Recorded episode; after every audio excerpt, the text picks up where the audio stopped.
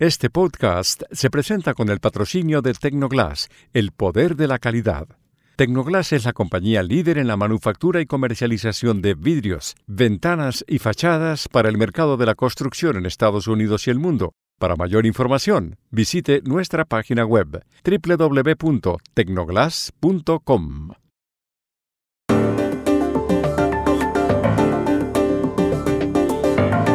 En Colombia no les fue bien en las elecciones regionales del domingo a los candidatos próximos a Gustavo Petro. ¿Afectará ese resultado el trámite en el Congreso de los proyectos de reformas que ha presentado el presidente? En Panamá, miles de ciudadanos protestan por un contrato millonario de una mina de cobre firmado por el presidente Laurentino Cortizo y aprobado por la Asamblea Nacional. ¿Tiene solución semejante crisis? En México, distintas voces acusan a López Obrador de no haber alertado sobre el peligro del huracán Otis a los habitantes del estado de Guerrero. Una de esas voces es la del periodista Carlos Loret de Mola. Hablamos con él. Hola, bienvenidos a Y esto no es todo, el podcast del Georgetown Americas Institute de la Universidad de Georgetown en Washington, D.C. Soy Juan Carlos Iragorri, desde Madrid. Soy Paz Rodríguez Niel desde Buenos Aires. Soy Jorge Espinosa y estoy en Bogotá. Es martes 31 de octubre y esto es todo lo que usted debería saber hoy.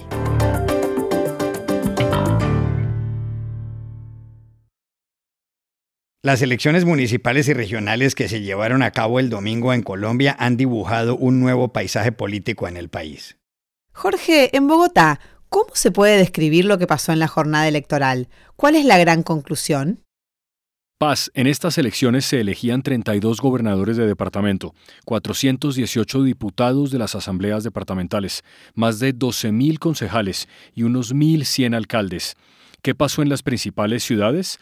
En Bogotá, la capital, donde viven 8 millones de personas, el ganador en primera vuelta fue Carlos Fernando Galán, del Nuevo Liberalismo, con 1.500.000 votos, una votación nunca antes vista y que equivale al 49% del total. El segundo fue Juan Daniel Oviedo con 614.000. Y tal vez la sorpresa de la jornada, el candidato del presidente Gustavo Petro, Gustavo Bolívar, quedó en tercer lugar 571 mil votos, que es muy poco en una ciudad que suele votar a la izquierda. En Medellín, como pronosticaban las encuestas, arrasó el ex candidato presidencial de derecha, Federico Gutiérrez. Superó por 63 puntos porcentuales al candidato del gobierno, Juan Carlos Supegui. Sigamos con Cali, ciudad sobre la que había incertidumbre. Allí ganó un empresario, se llama Alejandro Eder, también contrario al gobierno Petro, con 95 mil votos de diferencia sobre Roberto Ortiz, conocido como el Chontico.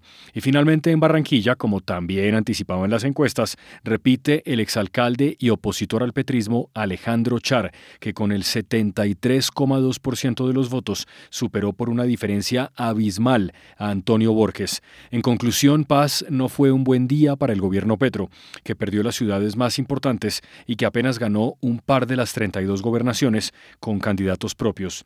Al final de la jornada, en un corto mensaje grabado, el presidente reconoció lo sucedido. Hoy la democracia se pronunció y es nuestro deber como gobernantes acatar y respetar la voz del pueblo, la base de la paz, la base de la transparencia y la base de la democracia está en el poder de elegir y ser elegido. Gustavo Petro, que es el primer presidente de izquierdas en la historia de Colombia, lleva solo 14 meses en el poder. Su desaprobación, según las encuestas, está por encima del 60%. Uno de sus mayores logros es la reforma tributaria, que le aprobó el Poder Legislativo. Petro ha presentado al Congreso otros proyectos de reforma que él considera esenciales, pero hay gente que cree que el resultado del domingo puede influir en ese proceso. Para entenderlo, llamamos ayer a Bogotá al abogado Luis Guillermo Vélez, columnista de La Silla Vacía. Sin duda que el resultado del pasado domingo tendrá un profundo impacto sobre el trámite de los proyectos de reforma que se tramitan actualmente en el Congreso, en particular tres de ellos. La reforma a la salud, al sistema de salud, la reforma al régimen pensional y la reforma a la ley de trabajo. Esos proyectos de amplísimo calado eh, tienen, han contado con el apoyo de una coalición de gobierno conformada en una mitad por partidos tradicionales. El partido de gobierno cuenta aproximadamente con eh, la mitad de los parlamentarios de la coalición y los partidos tradicionales, en particular el Partido Liberal y el Partido de la U, con la otra mitad de los parlamentarios. Estos parlamentarios se han visto fortalecidos con los resultados de esta elección pasada y es probable que tengan una posición ambivalente frente a estas reformas gubernamentales.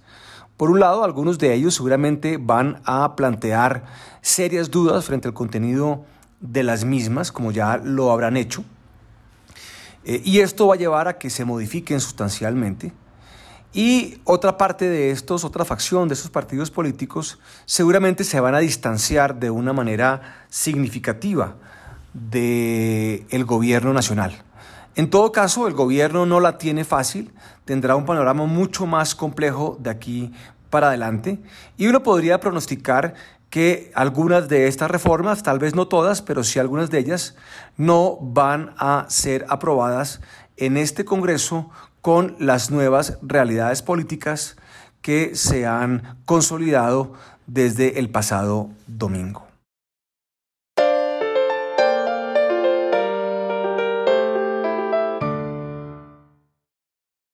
Un contrato con una empresa minera tiene a Panamá sumida en una crisis. La mecha se prendió el viernes 20 de octubre, cuando la Asamblea Nacional aprobó la Ley 406, donde consta un contrato con la empresa minera Panamá SA, relacionado con una mina de cobre. La mina es la más grande a cielo abierto de la región centroamericana y Minera Panamá SA, que es filial de la canadiense First Quantum Minerals, podrá explotarla durante 20 años. El plazo es prorrogable por dos décadas más. Tan pronto se supo la noticia, los ambientalistas, algunas comunidades indígenas y otros sectores de la sociedad pusieron el grito en el cielo.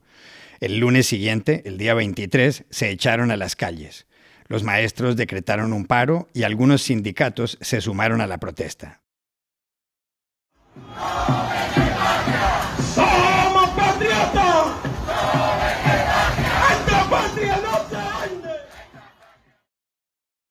Desde el gobierno, los defensores del contrato señalaron que la compañía ha invertido 10 mil millones de dólares en la mina, que da empleo directo a 5.200 personas y que el contrato representa el 3,5% del Producto Interno Bruto de Panamá. Pero las protestas continuaron. Algunos se recordaron que hace seis años la Corte Suprema de Justicia declaró inconstitucional un contrato que se había firmado con la misma empresa en 1997. La presión aumentaba. El domingo pasado, el presidente Laurentino Cortizo habló. He escuchado con respeto a quienes se oponen al contrato ley con Minera Panamá.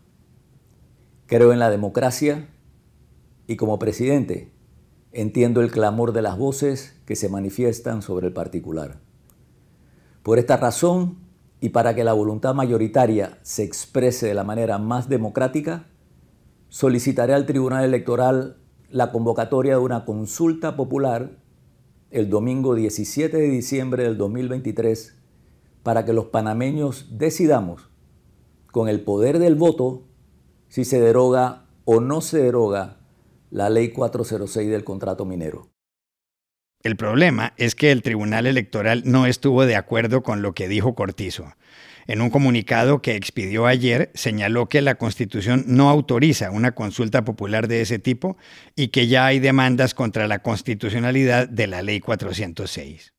La pregunta es, ¿cómo pueden el Gobierno y la Asamblea Nacional salir de esta crisis? Llamamos ayer a Ciudad de Panamá a la periodista y politóloga Sabrina Bacal, directora del programa De Frente con Sabrina Bacal y participante en Mesa de Periodistas. Además de la negativa del Tribunal Electoral a la consulta popular propuesta por Cortizo, está la opinión de los abogados más reconocidos. Ellos han advertido que esta vía dejaría muy mal parado al Estado panameño ante una millonaria demanda internacional por parte de la empresa. Es decir, este remedio sería peor que la enfermedad. El mejor de los escenarios en este momento es que la Corte Suprema de Justicia declare inconstitucional el contrato ley, como ya lo hizo una vez. Esto no soluciona el problema de fondo, pero sí le bajaría el tono al descontento social. Las protestas y sobre todo los cierres de las principales carreteras están generando duros estragos en la economía. Diputados que aprobaron el cuestionado contrato ahora piden perdón, mientras el Ejecutivo envía un proyecto para evitar nuevas concesiones mineras. Los panameños, sobre todo los más jóvenes, siguen en las calles y no parecen dispuestos a perdonar. En seis meses elegirán un nuevo mandatario o mandataria y no cabe duda que esa, la elección, será la verdadera consulta popular.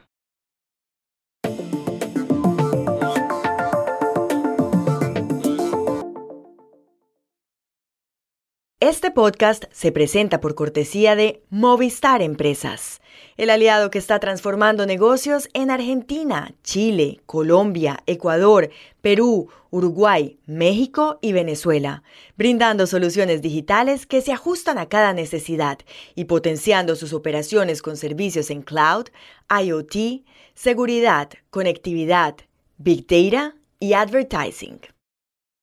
Y este podcast también se presenta gracias al apoyo de Progreso, una compañía centroamericana líder en cemento, materiales y soluciones para la construcción, con unidades de negocio en los sectores de la construcción, el agro, la energía y el desarrollo inmobiliario, y con presencia en siete países de América Latina.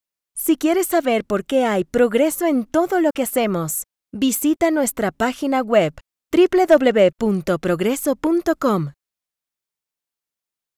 En México se sigue actualizando la cifra de víctimas tras el paso del huracán Otis, que a partir de las primeras horas del miércoles produjo muerte y destrucción en el puerto turístico de Acapulco y en otras zonas del estado de Guerrero. Ayer, en su célebre conferencia mañanera, el presidente Andrés Manuel López Obrador habló directamente ante la prensa con la gobernadora de Guerrero, Evelyn Salgado, que estaba acompañada por la fiscal estatal Sandra Luz Valdovinos. Evelyn. Sí, aquí estoy, presidente. Adelante. ¿Por qué no nos eh, aclaras sobre los datos de fallecidos y desaparecidos o no localizados?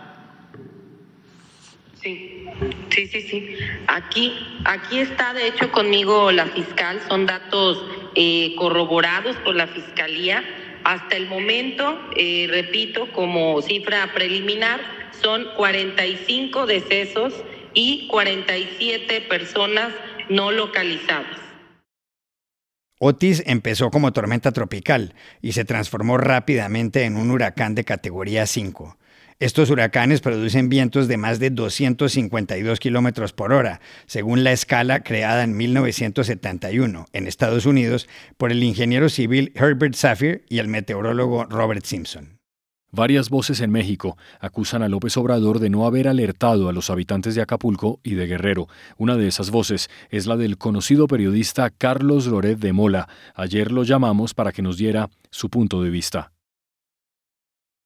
Es cierto que ningún país y ningún gobierno puede salvarse de la destrucción de un huracán categoría 5 como lo fue Otis, pero también es cierto que lo que haga un presidente, lo que haga un gobierno, lo que haga un país antes y después del huracán pueden ser centrales en mitigar estos efectos, evitar muertes, evitar destrucción. Y el gobierno de México, el gobierno del presidente López Obrador en lo particular, han fracasado estrepitosamente. Este es un presidente que dedica buena parte de su vida a procesar sus odios, sus venganzas, cuando habla todo el tiempo está en modo ataque permanentemente y, y se olvida de gobernar. Entonces hoy lo que tenemos son los datos de un presidente que tuvo la información sobre el huracán y no dijo una sola palabra. Él, que es posiblemente el presidente que más habla de todo el mundo, encabeza una conferencia de prensa de entre dos y tres horas diario, diario. El lunes, casi a las 4 de la tarde, a las 3.48 de la tarde hora de México, se lanzó una alerta temprana de que Otis podía ser huracán desde el Centro Nacional de Huracanes de los Estados Unidos. El mismo lunes a las 9.38 de la noche decían que la potencia de Otis se intensificará. El lunes López Obrador no dijo ni una palabra. El martes a las 3 y cuarto de la madrugada, el Servicio Meteorológico de, México advertía que Otis se volvería huracán y que iba directo a Acapulco. A las 6 y cuarto de la mañana se repitió esta información. El presidente de México encabezó una conferencia de prensa de casi tres horas de 7 a 10 de la mañana dedicó a lanzar odio por todos lados, pero no dijo una sola palabra del huracán. A las tres y cuarto de la tarde, Otis en el martes ya era categoría 3. El meteorológico advertía que sería categoría 4 y el presidente siguió sin decir, sin decir nada. Puso un tuit hasta las 8 de la noche. 28 horas después de la primera advertencia puso un tuit. A esa hora ya poco podía hacer la gente. Era de noche, estaba lloviendo y había vientos de más de 200 kilómetros por hora. El presidente de México tiene responsabilidad en esto. Y estas son otras cosas que usted también debería saber hoy. El Tribunal Supremo de Justicia de Venezuela dejó ayer sin efecto las elecciones primarias del 22 de octubre, en las cuales la oposición escogió como candidata presidencial a María Corina Machado. El fallo se produjo tras una demanda del opositor disidente José Brito. En las primarias, Machado logró más del 92% de los votos. Las elecciones presidenciales están previstas para el segundo semestre del próximo año. Hace dos semanas, Estados Unidos accedió a levantar sanciones al sector petrolero de Venezuela a cambio de que en ese país haya elecciones libres. Mientras la ONU pide un alto al fuego y el ejército israelí prosigue con su operación en la franja de Gaza, ayer el primer ministro de Israel, Benjamín Netanyahu, dijo que así como Estados Unidos no cesó el fuego tras los ataques contra Pearl Harbor y las Torres Gemelas, su país tampoco lo hará tras los atentados de Hamas del 7 de octubre. Just as the United States would not agree to a ceasefire after the bombing of Pearl Harbor, or after the terrorist attack of 9 11. Israel will not agree to a cessation of hostilities with Hamas after the horrific attacks of October 7.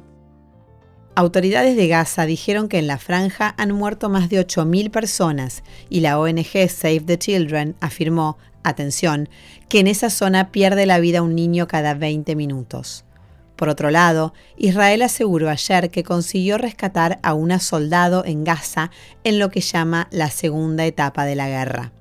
Haley Berry acaba de poner en venta su mansión de Malibu por 8,5 millones de dólares. Su área es de 500 metros cuadrados, tiene piscinas, varias terrazas y dormitorios y una playa de 180 metros sobre el Pacífico. La actriz la compró por 1,8 millones hace casi 20 años tras haber rodado Monsters Ball, película por la que le dieron el Oscar a la mejor actriz, y luego de protagonizar Catwoman. Haley Berry nació en Cleveland y tiene 57 años y una fortuna de 90 millones de dólares. Y aquí termina el episodio de hoy de Y esto no es todo, donde siempre habrá más. Feliz Día de las Brujas, feliz Halloween. En la producción estuvo John F. Burnett. Y pueden suscribirse a este podcast en nuestro sitio web y esto no es todo.georgetown.edu y seguirnos en nuestras cuentas de Twitter y de Instagram, arroba y esto no es todo. Chao, hasta la próxima.